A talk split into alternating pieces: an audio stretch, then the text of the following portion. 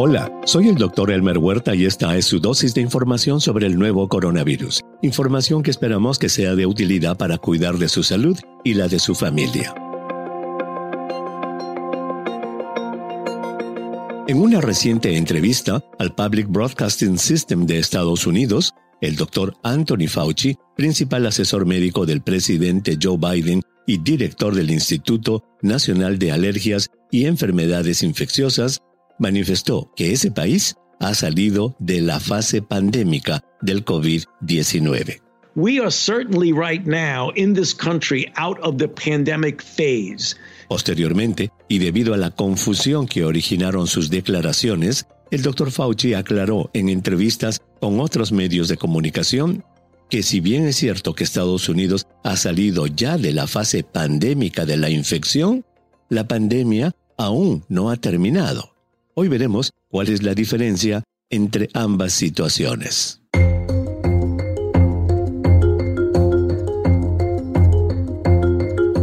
En primer lugar, recordemos que la Organización Mundial de la Salud define que las pandemias tienen seis fases, siendo la última, la llamada fase pandémica, aquella en la que verdaderamente ocurre la pandemia, es decir, el contagio masivo del virus a través del planeta.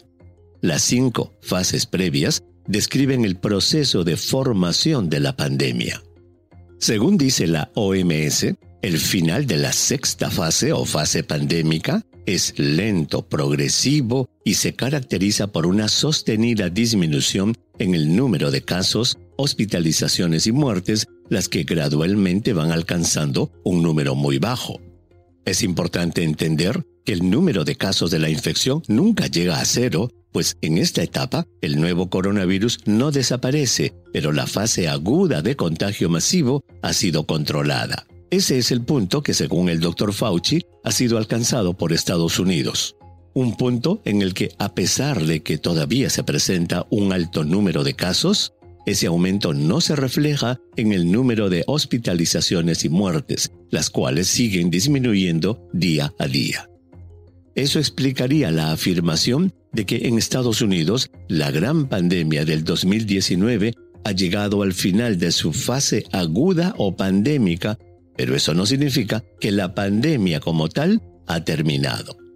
Además de esa importante razón, es decir, tener todavía relativamente muchos casos, pero una disminución progresiva de hospitalizaciones y muertes, hay otra poderosa razón para justificar el fin de la fase pandémica. La gran mayoría de la población en Estados Unidos ha desarrollado inmunidad contra COVID-19, ya sea por vacunas o por enfermedad natural.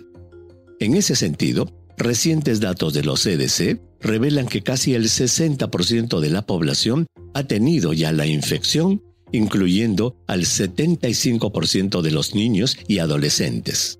Por otro lado, según los CDC, casi 220 millones de personas, o el 66% de la población, han sido completamente vacunadas, número que incluye a 100 millones que recibieron su primera dosis de refuerzo.